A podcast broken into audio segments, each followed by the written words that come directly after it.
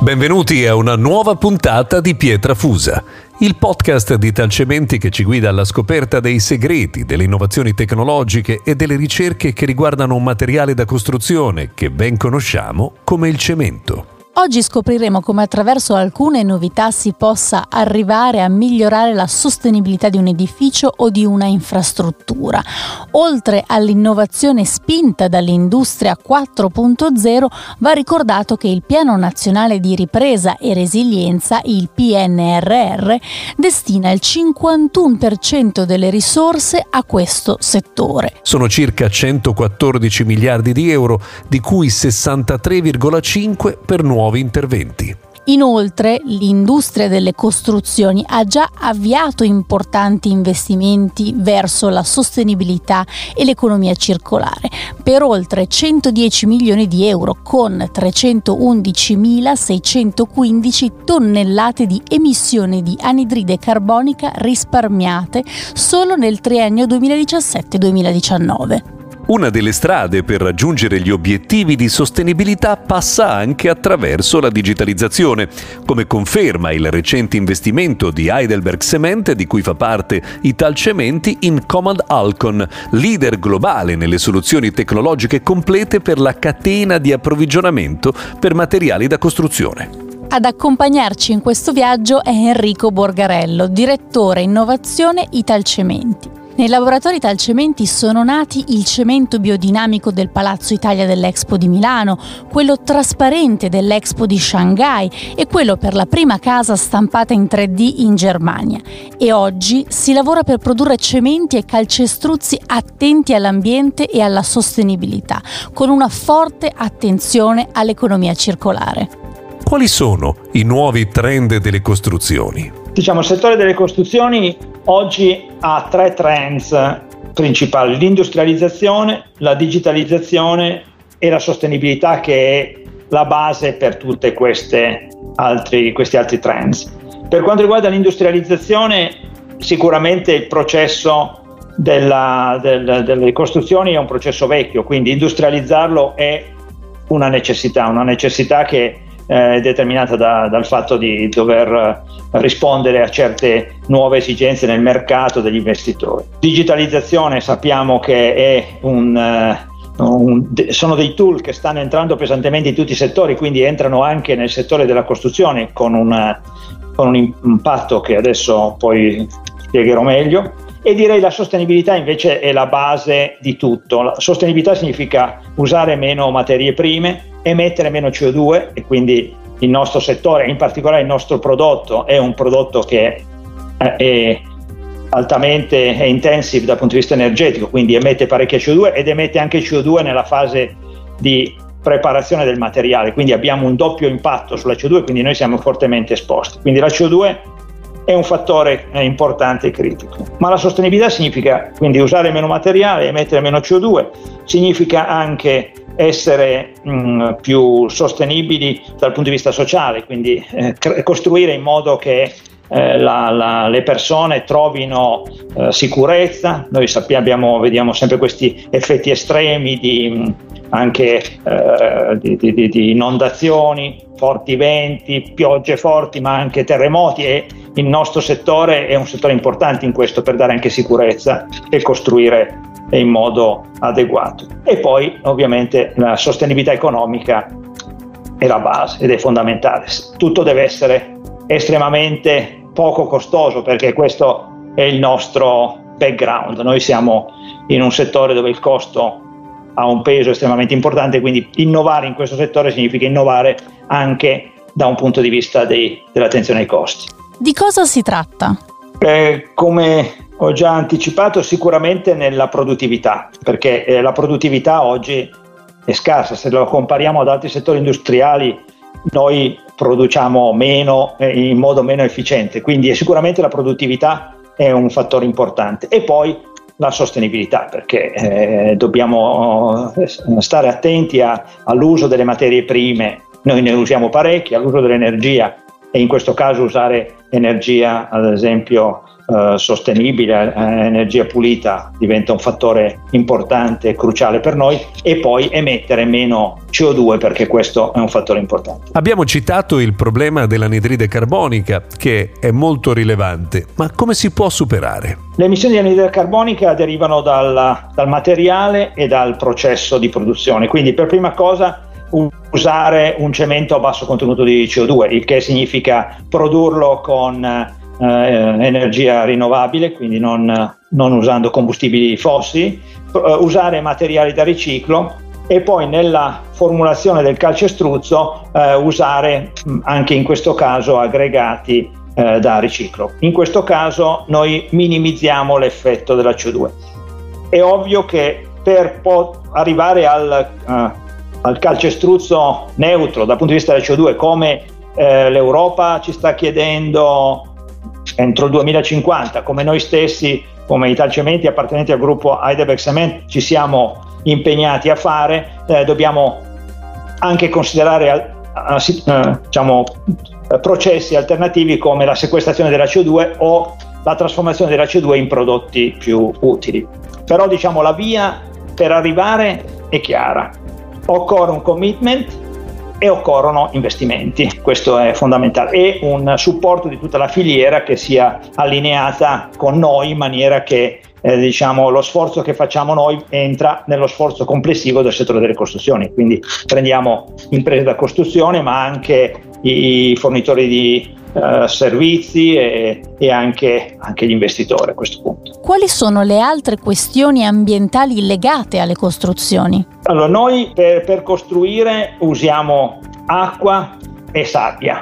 Diciamo se rimaniamo sui materiali, perché ovviamente il focus di Italcementi è quello ovviamente focalizzato ai, ai materiali. L'acqua è una criticità, sarà sempre di più una criticità perché eh, ce n'è poca oppure ce n'è tanta in pochissimo tempo e la gestione dell'acqua è un fattore estremamente importante. Su questo Italcementi e il gruppo Heidelberg hanno diverse soluzioni e stanno lavorando parecchio in questa direzione proprio per anticipare i tempi.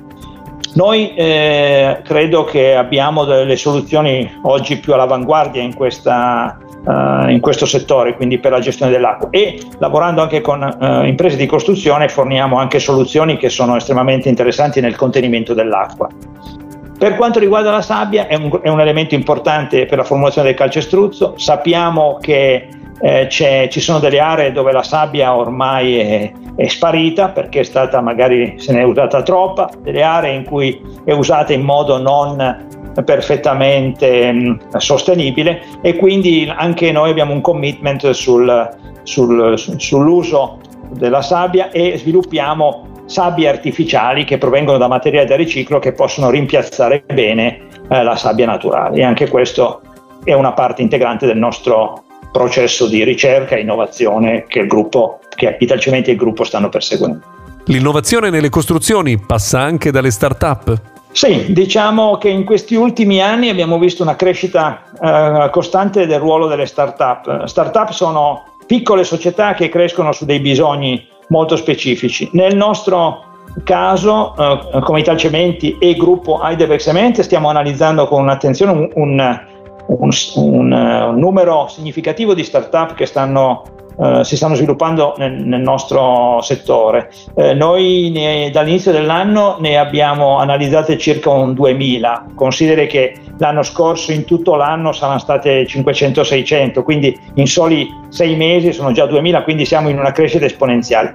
Dove eh, vediamo che stanno crescendo queste start-up? Sono prevalentemente nelle piattaforme, nella gestione delle piattaforme che permettono a, ai nostri clienti, quindi architetti, investitori, anche construction company, di selezionare i fornitori, quindi i materiali secondo criteri di costo e sostenibilità. Questo grazie ai, a sistemi informatici, grazie a, a all'intelligenza artificiale, che questi sono, sono, quindi sistemi che imparano costantemente e quindi da questo riescono a creare anche delle piattaforme che permettono di selezionare rapidamente i materiali. Dietro a queste eh, piattaforme ci sono eh, strutture come Amazon, Microsoft, eh, Google, c'è Bill Gates che continua a finanziare queste innovazioni all'interno del settore delle costruzioni perché abbiamo detto nel nostro settore ci sono tanti dati, tanti, tante opportunità di ottimizzare e questi esperti di data management stanno entrando pesantemente nel nostro settore e cercano di guidare tutta la filiera dalla produzione dei materiali all'uso dei materiali fino alla consegna dei prodotti.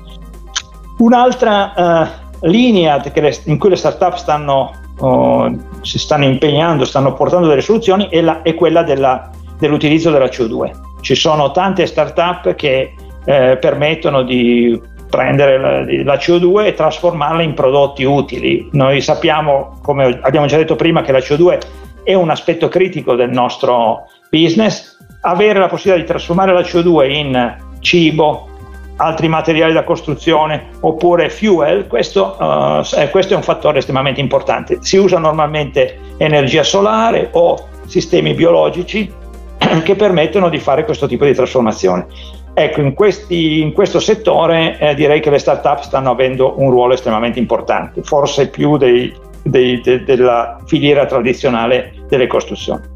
E poi nella, un terzo, una terza area dei, del settore delle start-up è quella dei nuovi sistemi di costruzione, quindi prefabbricazione, prefabbricazione modular, costruzione modulari e vedremo poi anche eh, ci sono diverse collaborazioni su tecnologie tipo 3D printing dove le start-up stanno creando nuovi modi di costruire più sostenibili. Luigi Nicolais, già ministro per le riforme e l'innovazione, ex presidente del CNR e professore ordinario di tecnologie dei polimeri all'Università di Napoli, affronta invece il rapporto tra imprese, università e start-up. In particolare, grazie alla sua esperienza, può raccontare quanto sia importante questa relazione per accelerare l'innovazione e come possa essere ampliata sempre di più, ma può anche dire di cosa abbiano bisogno le start-up per avere successo. Lui ha fondato Etesias, che fa studi e ricerche sulla stampa 3D con Italcementi. Professor Nicolais, perché è importante il rapporto tra le start-up e le società che sono già presenti sul mercato? Secondo me è essenziale, secondo me è la base. Io non credo che una start-up che lavora um, per un'innovazione um, che deriva dalla conoscenza, come si chiama una deep tech innovation, sia in grado di poter portare sul mercato nessun prodotto se non attraverso un accordo forte con una grande impresa che ha già il mercato.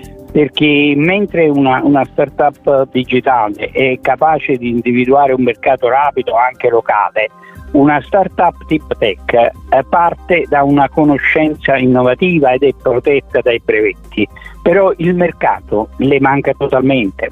Quindi eh, fare un'alleanza con un'azienda che è già sul mercato, che è anche leader del mercato, rappresenta un elemento essenziale per il successo della startup. Ci può dire di che cosa hanno bisogno le start-up, al di là delle idee, per avere successo? Io ehm, eh, continuo a parlare del deep tech perché sono due, due diverse tipologie di start-up, una è la digitale e un'altra quella deep tech. Per la deep tech ehm, l'idea è, è, molto lontana dal mercato, in genere un ricercatore bravo mette a punto un nuovo prodotto, un nuovo processo e immagina di poter portare questo prodotto, questo processo sul mercato. Molto spesso ci sono dei, dei punti in cui lui si ferma immediatamente perché c'è un regolatorio se si trova nel settore della, della life science in generale ma anche nel settore industriale ha bisogno di rispettare una serie di, di, di regole e che lui non conosceva perché non conosce un mestiere diverso. Poi c'è il problema dello scala-up, dello scala del, del, trovato. Uno, un chimico bravo ha un grammo di polverina che ha delle proprietà eccezionali, ma un grammo di polverina serve solo a un qualcuno che deve pubblicare un articolo, non può essere sufficiente a poter convincere un investitore o una grande impresa a lavorare insieme. Quindi c'è quella che gli americani chiamano la valle della morte, che generalmente ammazza un grande eh, numero di start-up perché non c'è quell'accompagnamento dell'innovatore che è diverso dall'inventore il quale invece è tende a rendere quel prodotto attraente e vendibile sul mercato. Lei ha fondato il progetto Etesias che fa studi e ricerche sulla stampa 3D con Italcementi. Sì. Come si è sviluppato come è nato e che cos'è questo progetto? Io veramente ho fondato prima Materials, che è una startup che io uso dire crea startup, perché è una startup che parte da un'idea che ha basso TRL, cioè Technology Readiness Level, cioè e la cerca di portare più avanti in modo tale da poter poi cominciare a interloquire con, con, con, la, con, le aziende. questo è il caso di Etesias. Etesias è un brevetto che è, è, stato fatto insieme con alcuni ricercatori dell'Università di Napoli e abbiamo insieme costituito una start-up che ehm, in qualche modo abbiamo subito presentato ai Tarcementi perché i Tarcementi ovviamente rappresentava all'epoca la realtà più importante del nostro paese, oggi è diventata ehm, eh, diciamo, eh, una società tedesca, però sicuramente noi abbiamo avuto subito un accordo con loro. E, e, quindi questo ci ha permesso, uno, di capire un po' meglio la situazione di mercato della tecnologia 3D e in particolare del, del eh, 3D manufacturing per il cemento, che non era una cosa molto comune e che invece sta sempre più diventando importante. Abbiamo fatto una serie di brevetti, sia brevetti di prodotto che brevetti di processo, in modo tale da poter essere coperti anche dalla concorrenza e, e poi si è alla fine avviato un discorso ancora più, con una maggiore interazione attraverso il dottor Bergarello proprio perché lui è, una, è, un imprenditore che crede nell'innovazione, lo ha sempre fatto nella sua vita anche quando ricopriva altri ruoli e quindi lui è quello che per primo eh, ha avuto diciamo, la vision di, di vedere questa tecnologia come una tecnologia leader per il futuro. Yuri Franzosi, direttore generale della Società di Progettazione Lombardini 22 e già direttore di Ance Varese, l'associazione dei costruttori edili, porta il punto di vista delle imprese, di come sostenibilità, digitalizzazione e innovazione possono essere messe a terra chiudendo il cerchio della filiera. Cosa chiede il mercato immobiliare e delle costruzioni? Allora, c'è una forte domanda di sostenibilità i nostri clienti cominciano a essere molto consapevoli del fatto che a loro volta i loro clienti gli chiederanno che cosa è stato fatto in tema di sostenibilità sia sul processo sia sul prodotto. Quindi le operazioni immobiliari in qualche maniera dovranno rientrare in questo, in questo tipo di impostazione. Si tratta in particolare, spesso si parla solo e esclusivamente di sostenibilità ambientale noi come progettazione Lombardini 22 ha una divisione tra l'altro che si occupa specificatamente di sostenibilità, cerchiamo di avere un approccio, se mi passate il termine, un po' più olistico. Quindi cerchiamo di tenere conto in realtà anche delle altre due dimensioni che sono quella sociale e quella economica, perché non è soltanto un problema di mettere sul mercato dei prodotti che siano sostenibili dal punto di vista ambientale, ma anche cercare di ragionare del ciclo di vita. E poi c'è il grande tema del benessere di un benessere che non può essere inteso soltanto come benessere sensoriale, ma è un benessere a 360 gradi e riguarda la possibilità di mettere veramente al centro del processo e quindi di conseguenza dell'elaborazione dei nostri prodotti la persona. Quali sono le tendenze dell'immobiliare? Diciamo che l'immobiliare eh, da qualche anno ha cominciato a ragionare soprattutto in termini di certificazioni.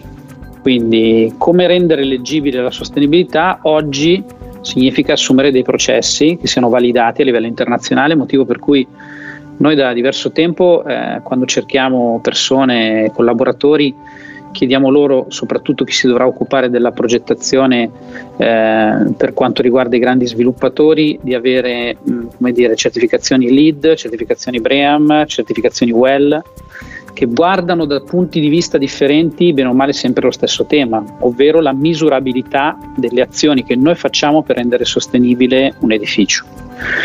Quindi diciamo che l'immobiliare da questo punto di vista è sinceramente all'inizio, ma ha avviato dei processi.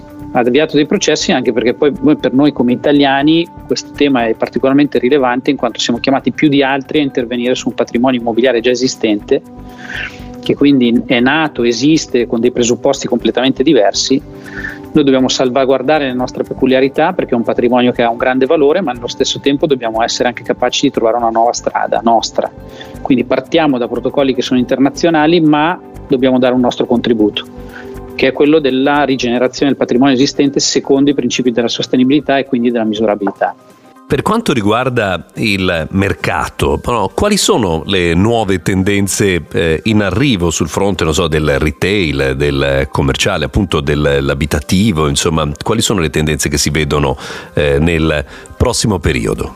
Abbiamo un grande, se mi permette il, dire, il paragone, il parallelo, abbiamo un grande elastico che si sta tirando tantissimo nel settore retail, che è quello che tutto sommato ha eh, pagato di più questi ultimi due anni diciamo, di pandemia perché il settore retail, la parte commerciale si è proprio completamente fermata, gli investimenti sono fermati, però questo vuol dire che noi abbiamo oggi un patrimonio di immobili destinati al retail, ad aree commerciali che sono eh, fermi e che quindi inevitabilmente nel 2022 e ancora di più forse nel 2023 diventeranno oggetto di nuove operazioni di trasformazione, soprattutto cercando di capire quali sono eh, i mix no? di uso che si possono immaginare su queste superfici che non possono essere più concepite solo ed esclusivamente come le abbiamo conosciute fino ad oggi. Quindi vuol dire che dentro questi spazi entreranno sicuramente i temi della, diciamo così, della residenza, entreranno sicuramente i temi anche dell'uso per uffici. Insomma, ci sarà una mixité sicuramente molto più spinta che però va tutta scoperta e va tutta capita.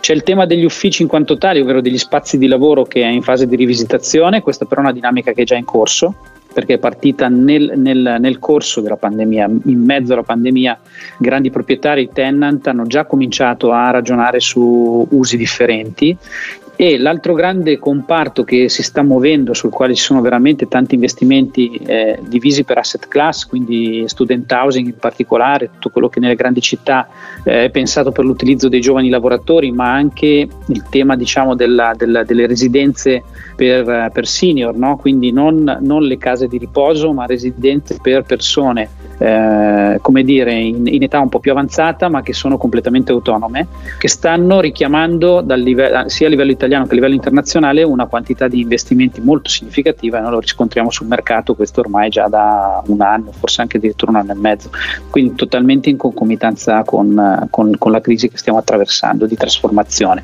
E poi c'è sicuramente un, un tema, richiamo sempre il tema del benessere, ma perché lo spostamento che noi stiamo vivendo, e questa è una dinamica più lunga, che avviene ormai già da una ventina d'anni, noi prima avevamo necessità di avere case, diciamola così in maniera semplice, oggi abbiamo necessità invece di trovare dei significati agli spazi che abbiamo, perché abbiamo molti più spazi di quelli che possiamo utilizzare, ma abbiamo la necessità di capire come li vogliamo rimettere in gioco e soprattutto che cosa ci serve davvero. In un mondo che sta accelerando molti dei suoi processi evolutivi, l'innovazione oggi deve necessariamente considerare la sostenibilità come condizione fondamentale prima di abbracciare qualunque tipo di progetto.